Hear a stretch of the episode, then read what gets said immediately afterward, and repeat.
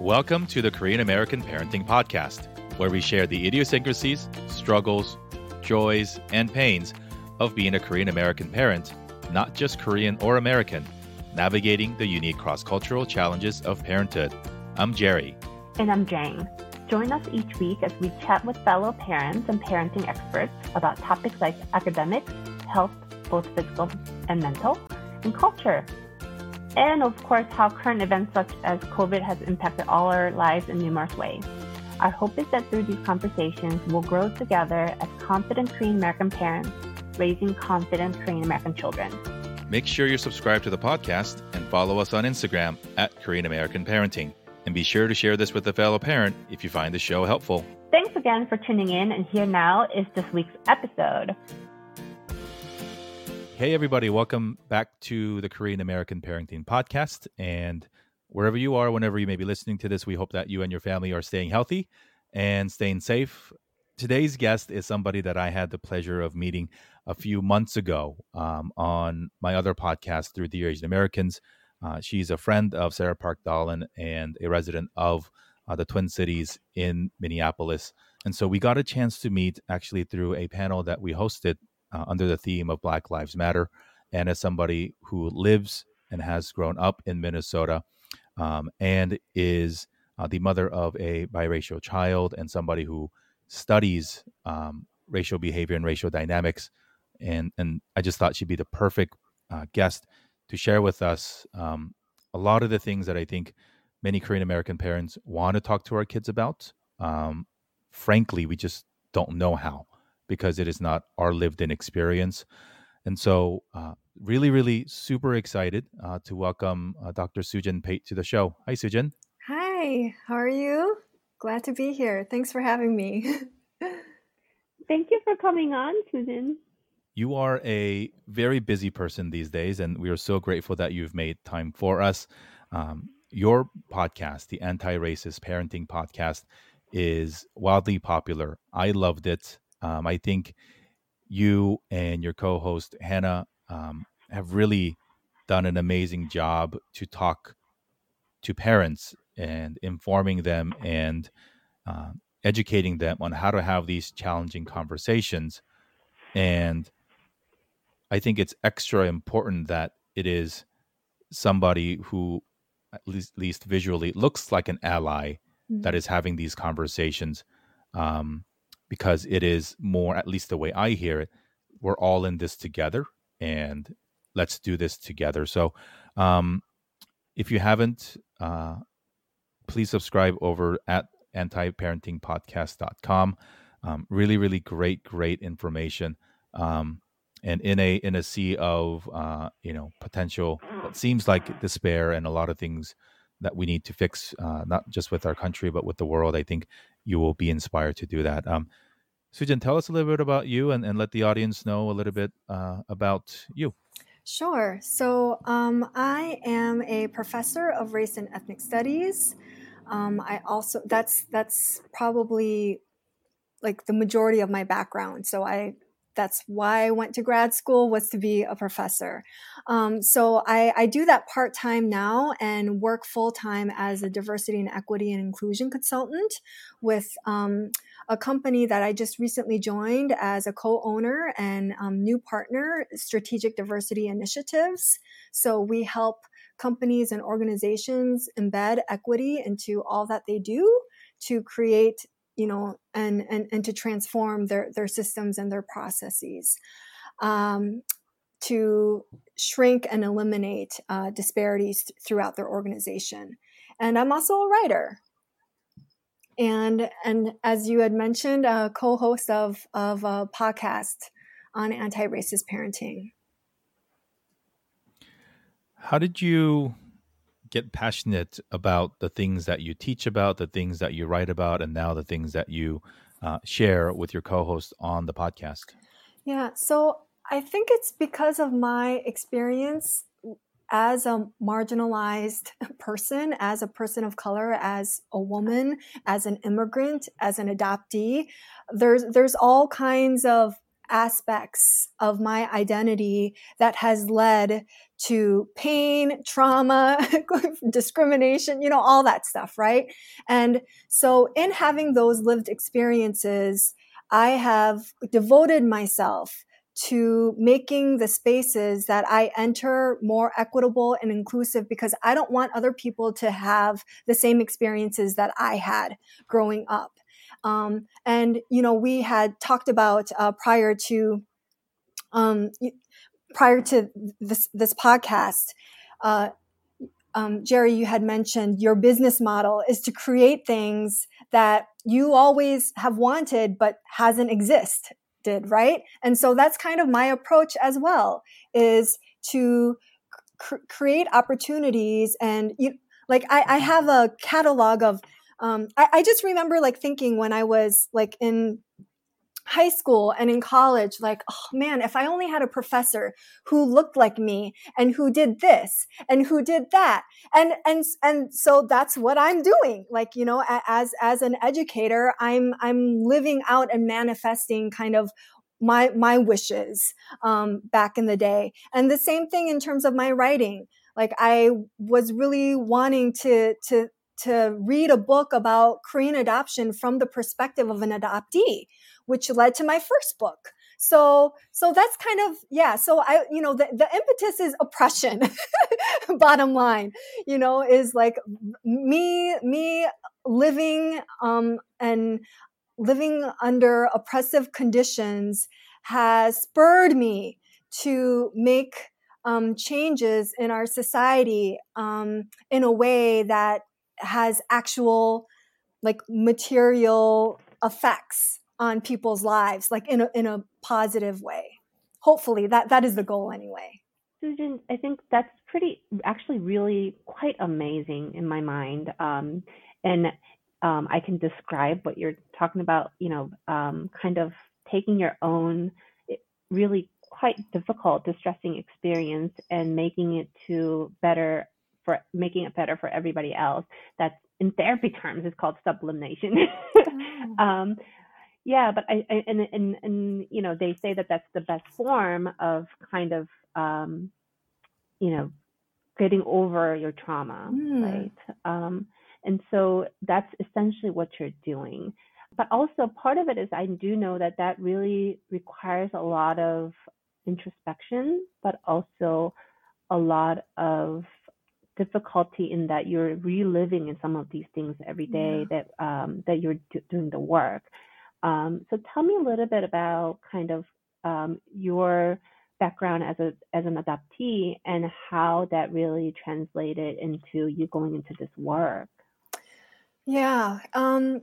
So, you know, as an adoptee, because I was adopted into a family where I felt ostracized, where I felt rejected, unloved, um, and and like I, I became really intimate with with knowing what it feels like to be excluded, to to feel unwelcomed and unwanted, and um, I just and so so because of that lived experience and that kind of intimate connection with that feeling, it just it drives all of my work. it, it drives my work with students. It drives my work with staff and employees who talk about these same exact feelings. You know how they're being treated by leadership, by their supervisors and managers um, and it also it also drives the work in terms of my parenting how i parent my daughter because i i in all of those spaces i don't want anybody to feel that way. It's shitty. It sucks. You know to and and and and because we live in a society as you know people of color we are constantly bombarded by messages that is constantly trying to bring us down. And so that's why it's so important as people of color with agency and power to create these spaces where we have in our in our own spheres of influence right? All of us have influence in some way. And so i've just devoted my life to to like that's my objective is every every space that i enter i don't i want to create and cultivate a kind of environment where those feelings of neglect um, uh, rejection can't even can't even bubble up like because because the conditions are so ripe for inclusivity and belonging and acceptance. I think I, i've always found your background fascinating um, because you used everything that you went through uh, both positive and challenging to really create a life and a personal brand really that screams i care about other people uh, especially people that may not have had the same experiences i did or you know um, and, and so share with us sort of how um, you, you, might i don't know how many koreans actually have uh, been a graduate of an hbcu a historically black in college or in university um, but how did you begin to care about that voice? Um, i know that you went to an undergrad that is on perhaps uh, not opposite but a evangelical conservative christian university and then found yourself at Howard studying African literature. Like, how, how did that happen? How did that happen? okay. So, well, you can, you know, we can thank the 11 year old white boy, or not 11 year old white boy, an 11th grader, this white boy who was an 11th grader during my first uh, experience student teaching. You can thank him for the the change in tra- trajectory of my life, um, because I went to school to become a high school English teacher. I knew from kindergarten that I wanted to be a teacher, and um, and and and and then you know later on really loved literature and this is what i'm going to school for to be a high school english teacher. Well that first student teaching experience this um, white boy comes up to me and he swears at me and says you can't tell me what to do. I'm not going to do this assignment and called me the b word. And no repercussions for that student whatsoever. Like the teacher did not back me up. And I said, you know, I, after that experience, I'm like, you know what? I think I'm done. Like I, I had my taste of what it's like to be a high school English teacher, like not interested. Um, and luckily, luckily that experience coincided with, it was the last semester of my senior year. Um, of undergrad and they taught the, the, this the college offered for the first time in its history a course on african american literature. Mm. it was on the harlem renaissance. And for the first time in my life i had read literature that actually spoke to my soul to my lived experience. I had no idea that there was literature out there that i could actually like personally identify with because all up to that point i'm reading literature by white people and so, um, so what? So because of that, and me realizing I don't want to be a high school English teacher, but still being passionate about education, I thought about well, I, maybe I can be a professor. Not sure about that. Don't know if I'm smart enough to be a professor, but I do know that I really want to learn more about this literature. So that is what led me to Howard. Um, and at Howard, that's how I, that's how I, um, it opened my eyes. It transformed everything about me. It's because of that place that I am who I am today.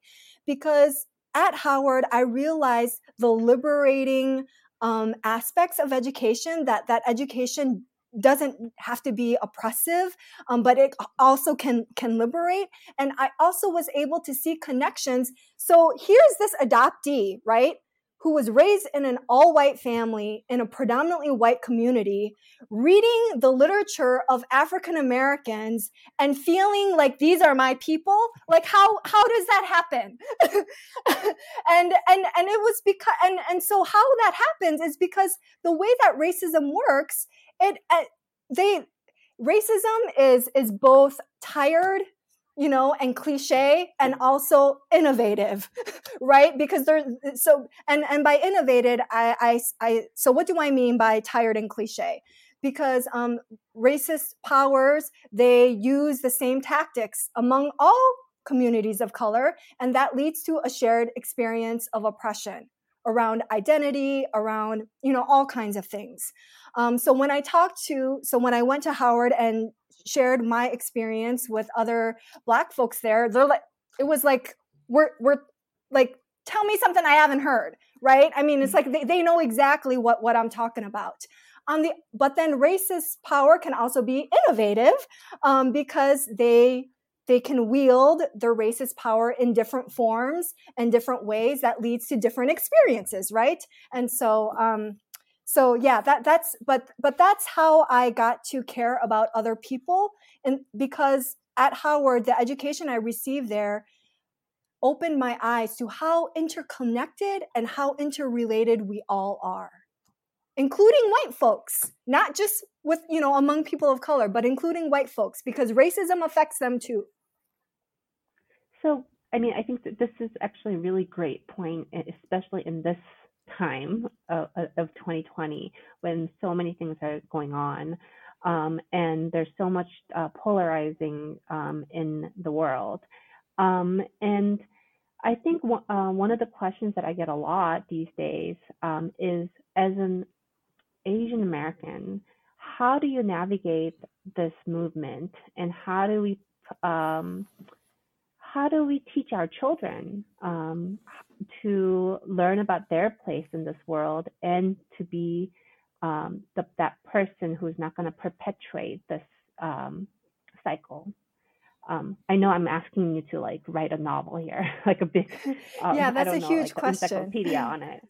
Mm-hmm. Yeah. Well, I, I, I think, you know, what I'll, I'll just share from my experience. So, you know, it's just even having the conversation, right? So, like, you know, my daughter is is uh, lucky in the sense like I'm well versed in this, right? Like I'm trained in this yes. stuff. So like I, I so I can talk about this like very easily. But for those parents who don't know, then learn with your child. So let me give you an example. So this summer, um, I did not know a lot about like I, I understood what abolition was, you know, because there were calls for defund the police and all that stuff. I didn't know what abolition was. And I certainly, I, am sorry, I did know what abolition was, but I didn't quite understand the full like nuances of it um, and how that plays out like, like in our world.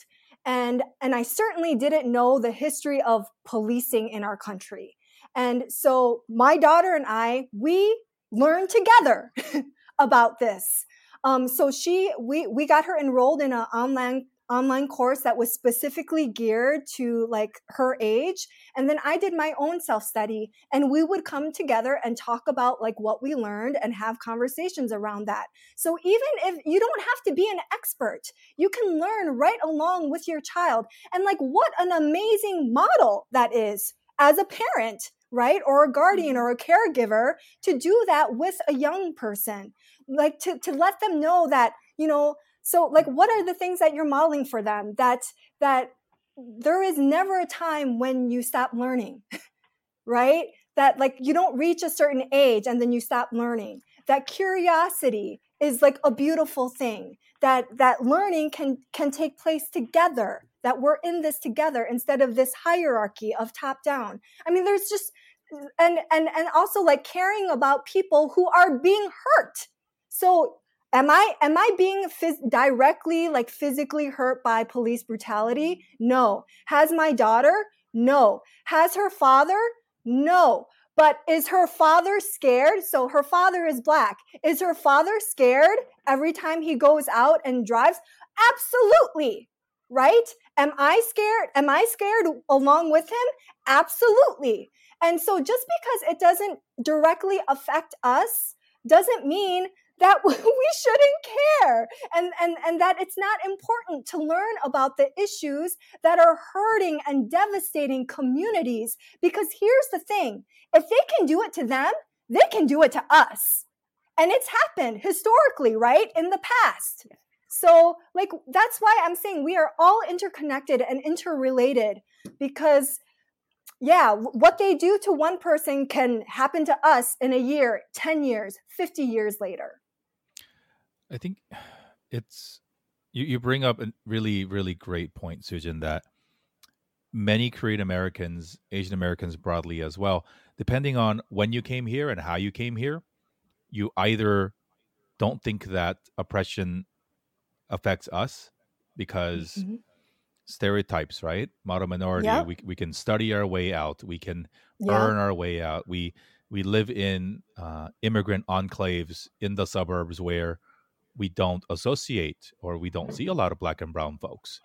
Um, many belong to religious communities where homosexuality is still a sin and they don't Yeah. have any friends from those communities and and Yeah. so it's really hard i think if you put all that together where a, a giant group of people have come to this country to quote unquote improve our outcomes and helping other people doesn't contribute to the improvement of our outcome because we have been conditioned just to put our head down and go go go. Um, Although, although I would, I would correct that though, because helping other people, if they do better, it will naturally make our lives better, but they right? don't As see that, though. humanity, not, as not like one human see that. Yes, yes, yep, hmm and and so I, I think what 2020 has done for for all its challenges and we're still going through crap right? Like yeah, um you know the, the breonna taylor grand jury ruling came out two days ago. Yes. and um literally we might see you know protest and other unrest this weekend.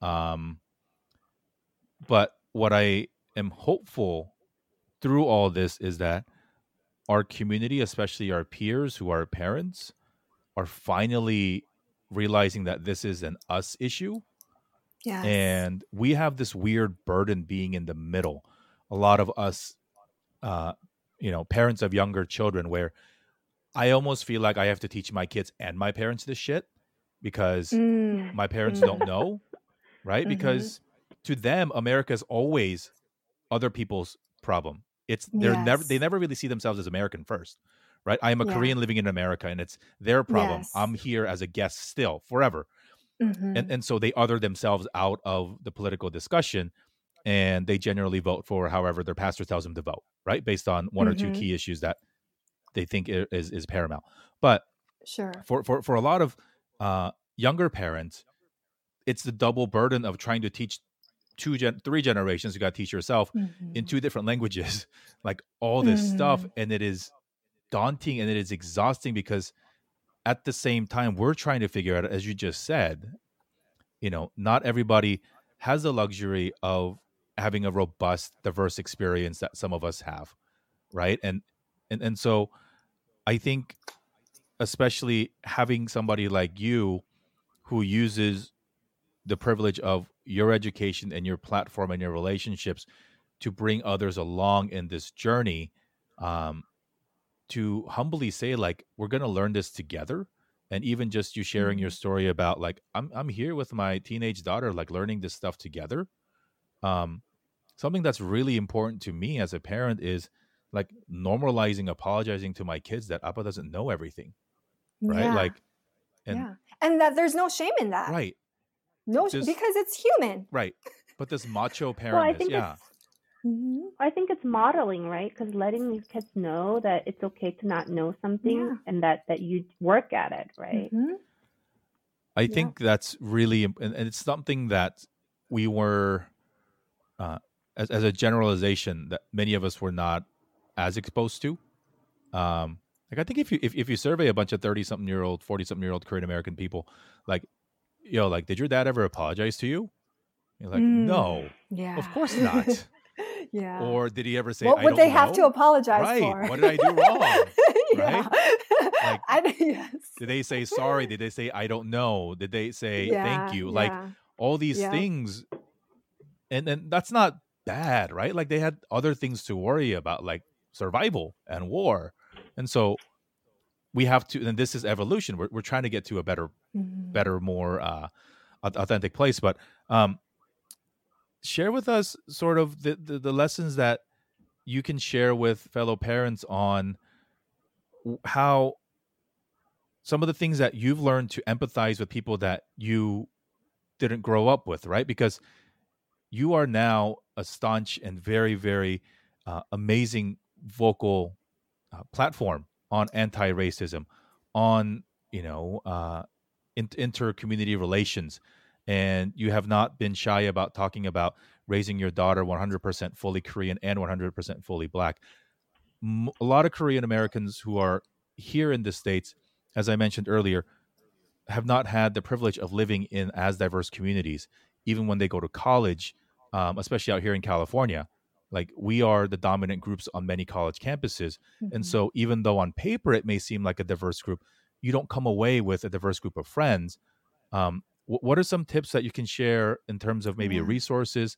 Obviously, listening to your podcast is a good first step, but like, how do you how do we develop the empathy muscle to begin to understand, especially in this pandemic era where we can't go physically visit communities and, and see friends and have in person conversations? Yeah. So uh, honestly, the key to it all is building relationships with actual human beings who are different from you and you know i i did not grow up in a, a, a diverse place at all. Um, so i was intentional. And that's the thing you have to be intentional and you have to be deliberate at seeking those kinds of connections and relationships. So what did i do in in college? I joined a black church. I joined the ame church an african wow. methodist episcopal church and I I got got involved. I didn't know anybody there. Um, I I plugged myself in, got involved. I was a Sunday school teacher. I led um, the women's Bible study. Um, you know, I was part of the choir. Like so, and and through that engagement, you're building like personal, intimate, like connections and relationships with people who are different from you. Um, so there are so many opportunities for people to engage and plug in. You, you just have to be deliberate to, and, and, and not wait for it to come to you, but actually be intentional about making that decision to do so.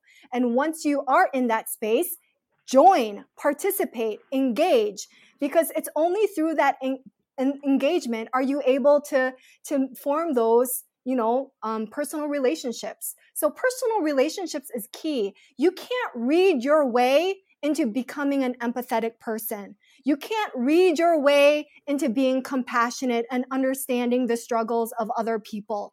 Nope, not going to happen.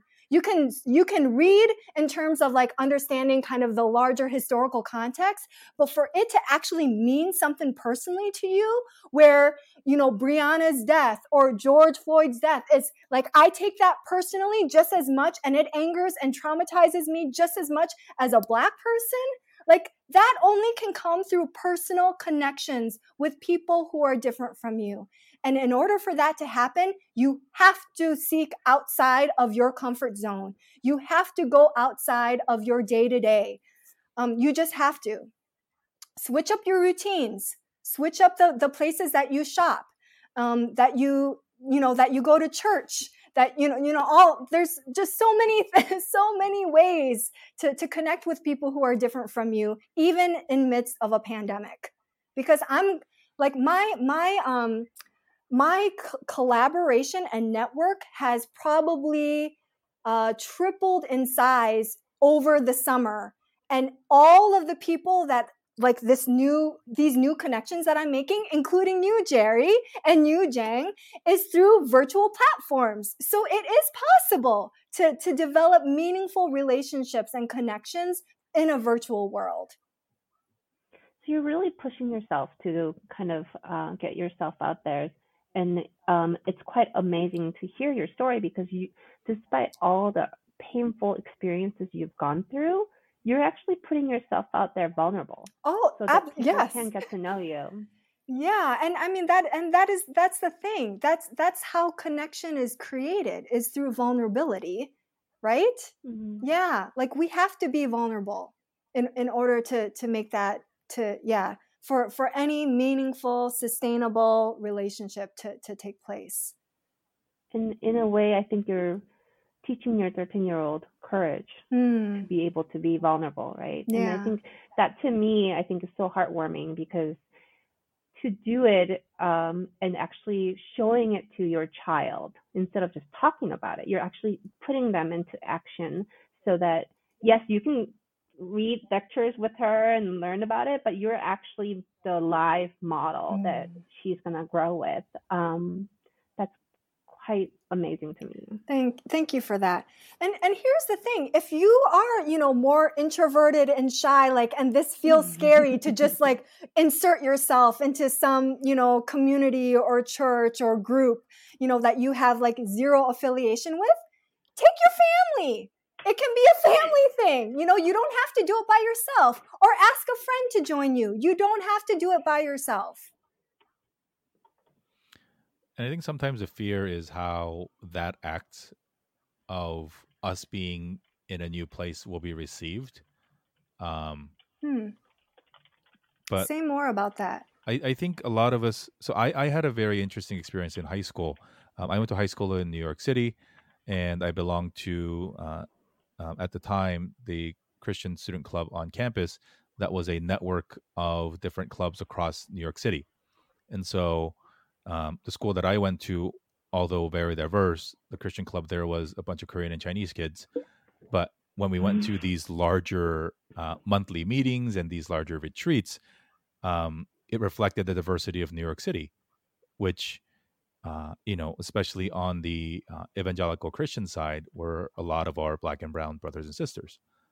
And so, like, I had that early experience of um, this is not the church that I grew up in because the stereotypical uh, conservative Korean church is, you know, you just stand and clap and hear these people like Yeah, dancing and and screaming and quiet. right and I was like, this is, and I think that's intimidating to a lot of people because it's it's a different brand of of the thing that you grew up with. Um, but then they uh, are so welcoming because it's somebody not from their community showing interest Yeah. in you, right?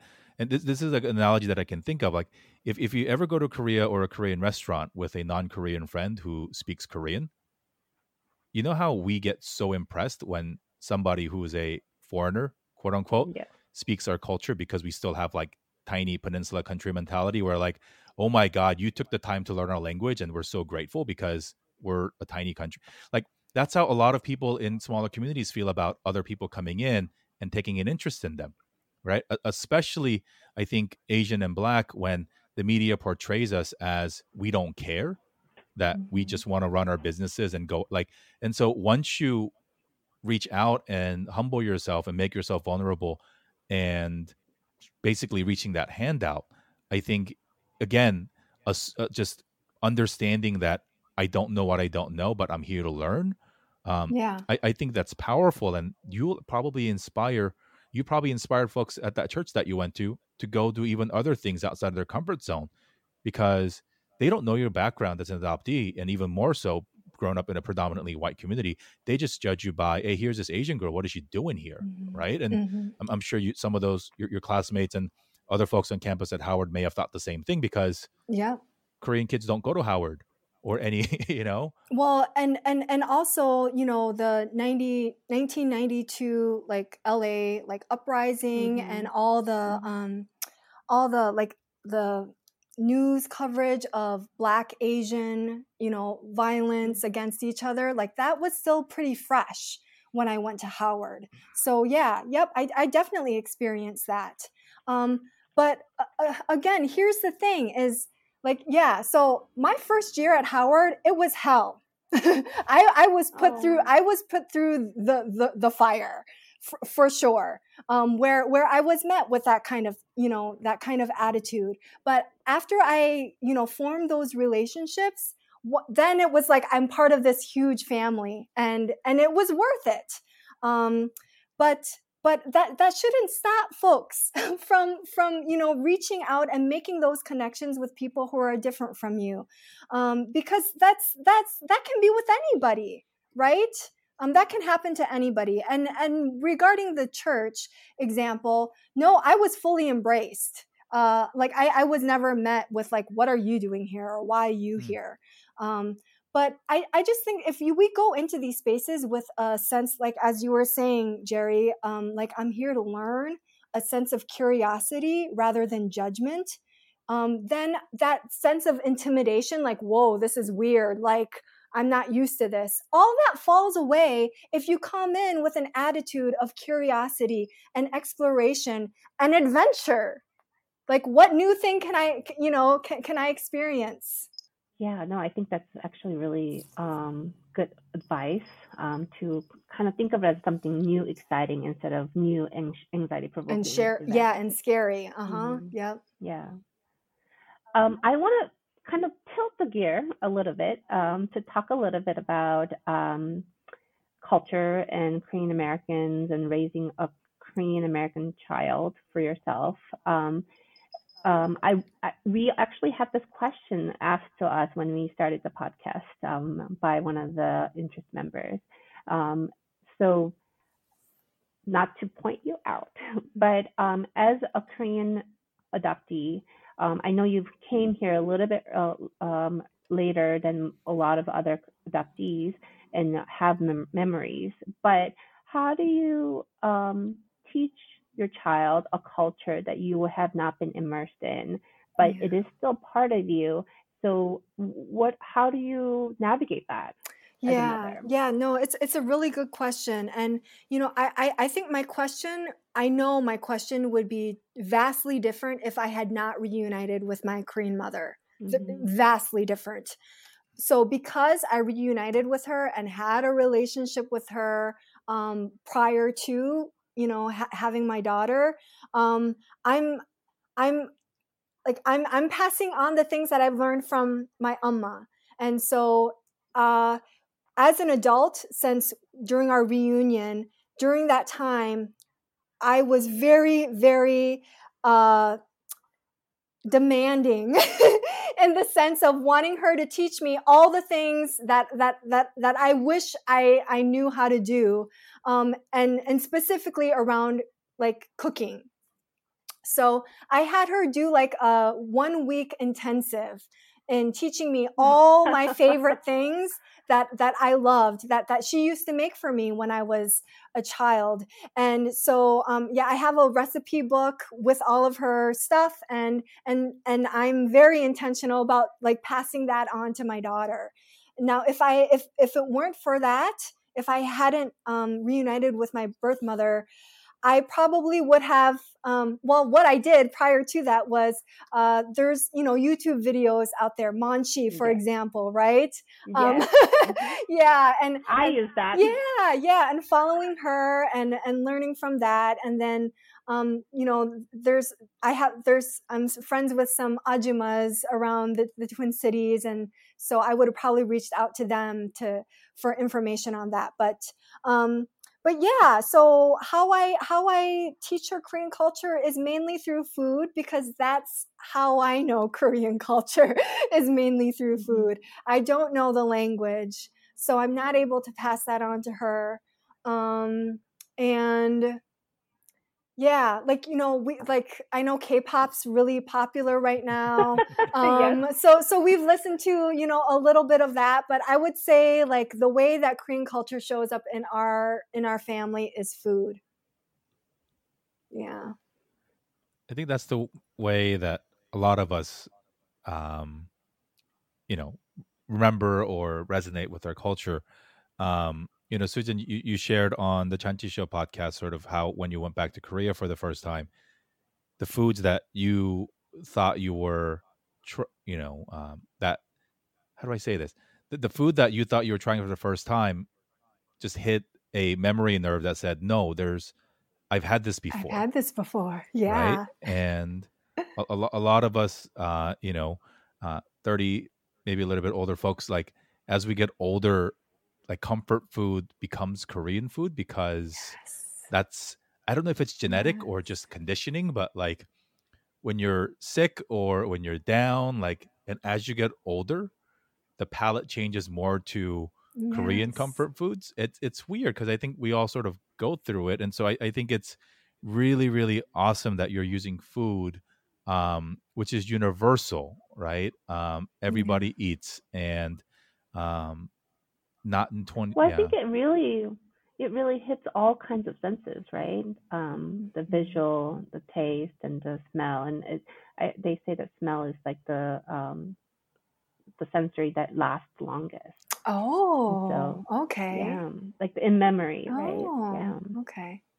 Yeah so i mean you have no idea how like thrilling it is when my daughter like specifically asks for like barley tea you know, or oh, or, wow. or is like, hmm, I'm feeling like seaweed soup today, or hmm, how about tteokbokki for dinner? Like you have no idea like how amazing that like makes me feel as a parent.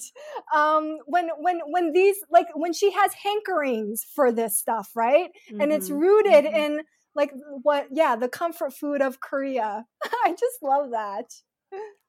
That is that is so awesome and um through our uh, engagement uh, virtually and, and online um, your love for your daughter and your care for her and your desire to uh, raise her as the most confident person that she can be and, and to not let anything limit her SooJin I think is really inspiring um, for, for me as the father of uh, much much younger children um, trying to make you know they're not old enough to understand completely what's going on in the universe um, they just know that they have to be home every day um, and so I, I think all these things that we are teaching our children, um, and it's something that Jane and I talked about um, in an earlier episode, which is, you know, as, as, challenging as this year has been, it's a golden gift to really um, shift how the, to uh, shape the environment that your kids are in, mm. which is mostly home. So modeling, yeah. you know, apologizing, spending time together, um, and not pawning that responsibility off to school because we can't. Yes. Um, uh-huh. And for, for parents who thought they'd be able to send their kids back to school in the fall, surprise, you know, we get to keep them at home a little bit longer. Um, and so I, I think, you know, uh, as, especially as we head into election season, as we head into what uh, still potentially could be more tumultuous times ahead, I think really uh, giving our fellow parents the confidence and the information and the tools to have these conversations um, and to also even just normalize talking about it as as the three of us you know three korean american parents from diverse backgrounds um, talk about it I, I, think i hope that if you're listening to us that you feel at least 1% more um, encouraged or motivated and inspired mm-hmm. to have that conversation. Um, and on that note um, tell us the inspiration behind the anti-racist pod- parenting podcast um, and what do you want to what do you hope to achieve um, in particular to the part of the audience that is the asian american parent? Yeah. So um, the history behind this is it's well okay i had been for past five six years i had been thinking about putting together like a series like a blog series called like letters to my daughter to um to to yeah to to talk to her about you know all the different key areas. Um well basic no let me let me start over. The the letters to my daughter blog was originally conceived to basically arm her with all the different skills and tools to thrive in a country that wasn't built for her, that doesn't care about her, and that actually actively works to disparage her. So that is what the letters to my daughter was about. And in that, also sharing with um, other caregivers and parents, like, you know, how to how to be anti-racist in raising your child.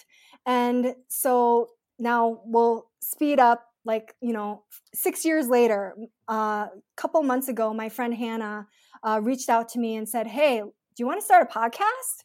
I'm like sure. She's like let's do a podcast on parenting. I'm like yes absolutely. And we're like what about an anti-racist parenting podcast? And so we're like yeah yeah. And so that's how it started. And within like a month and a half we had our first episode on. And the whole purpose of it is we are trying to build a cadre of warriors anti racist warriors who, um, so starting with parents and caregivers who will raise their generation of anti racists and that th- those children are getting it early on and it's just going to be like autopilot for them in terms of how they raise their own children when they have children so it is it is um, a, a, forward thinking and future thinking movement um, because we're we're trying to tr- transform our, our society. And as it relates to Asian Americans specifically, you know, I think we have to demythologize this um, idea that Asian Americans are apolitical. uh, because first of all, it's not true. And secondly, that idea of Asian Americans being apolitical and being, you know, silent and docile and not really, you know, engaged in um, activism, that is a stereotype that was created by white people to pacify us and to put us down, to silence us. Okay. So, so if you, if you buy into that stereotype, you're buying into racist power. And so, so you like the Asian American community needs to know that we have a long history of badass like warriors and activists who have always been in the struggle for liberation of oppressed peoples, not only here in the US, but also internationally. That is a part of our history. And not only that, in our home countries, right? Koreans, we have a long history of being anti colonial, fighting against the Chinese, the Japanese, the Americans for our own like independence. And so, like, we forget that and we need to bring it back into center because if we realize that that's our history, that is our legacy, it is actually a part of our DNA, then we'll realize that, hey, guess what? It's also a part of the history and part of the DNA of all these other communities of color who have been fighting the same fight as well for centuries in their home countries. And so we are so interconnected, folks.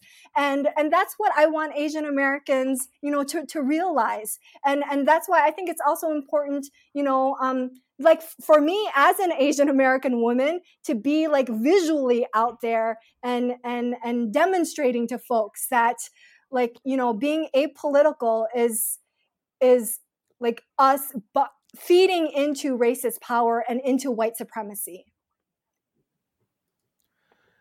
Well thank you SooJin i think your um your podcast and everything that you do um yes we are and you are uh, promoting, um, you know, raising warriors.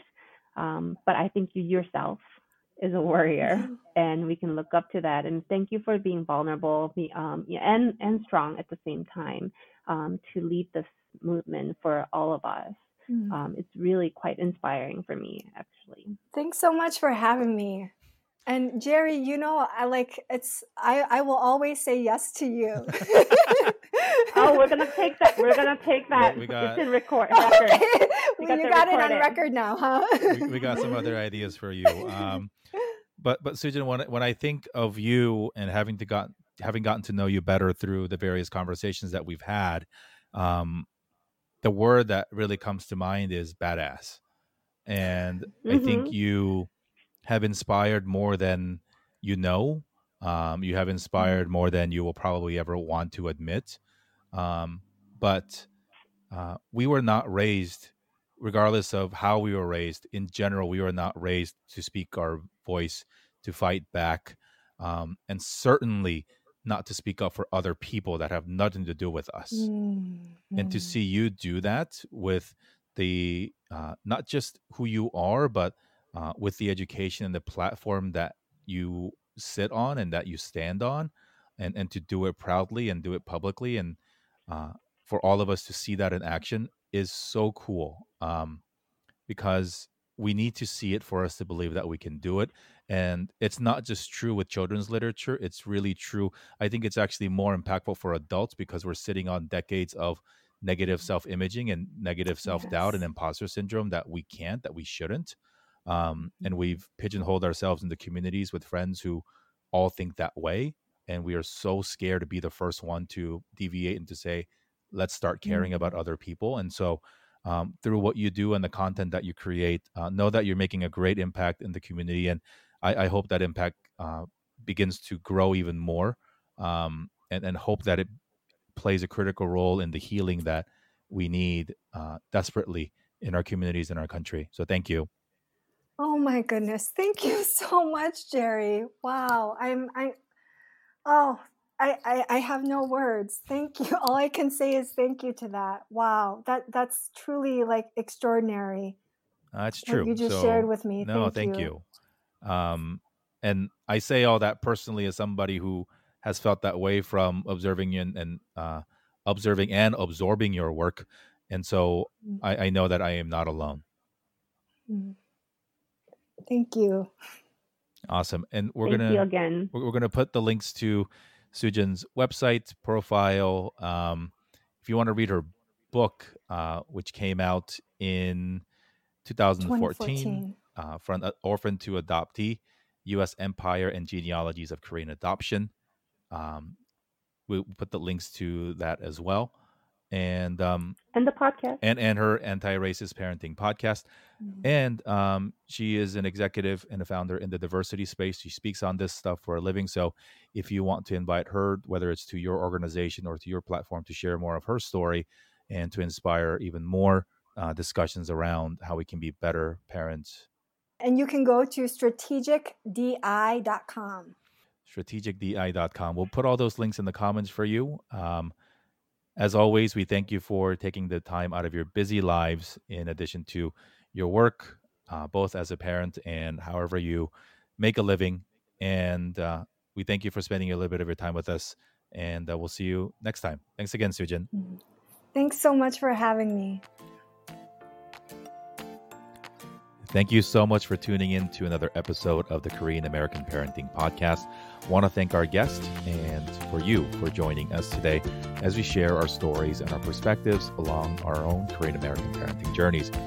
Follow us on Instagram and on Facebook at Korean American Parenting, and be sure to check out our website, KoreanAmericanParenting.com, to learn more about the podcast, about us, and about our community. Please take a moment to rate and review this episode if you are listening to us on Apple, and share this episode and this podcast with a friend or two in your life who you think would benefit from listening to us. Thanks again so much for tuning in. We wish you all the health and happiness as we go along our parenting journeys together, and we'll see you next time on the Korean American Parenting Podcast.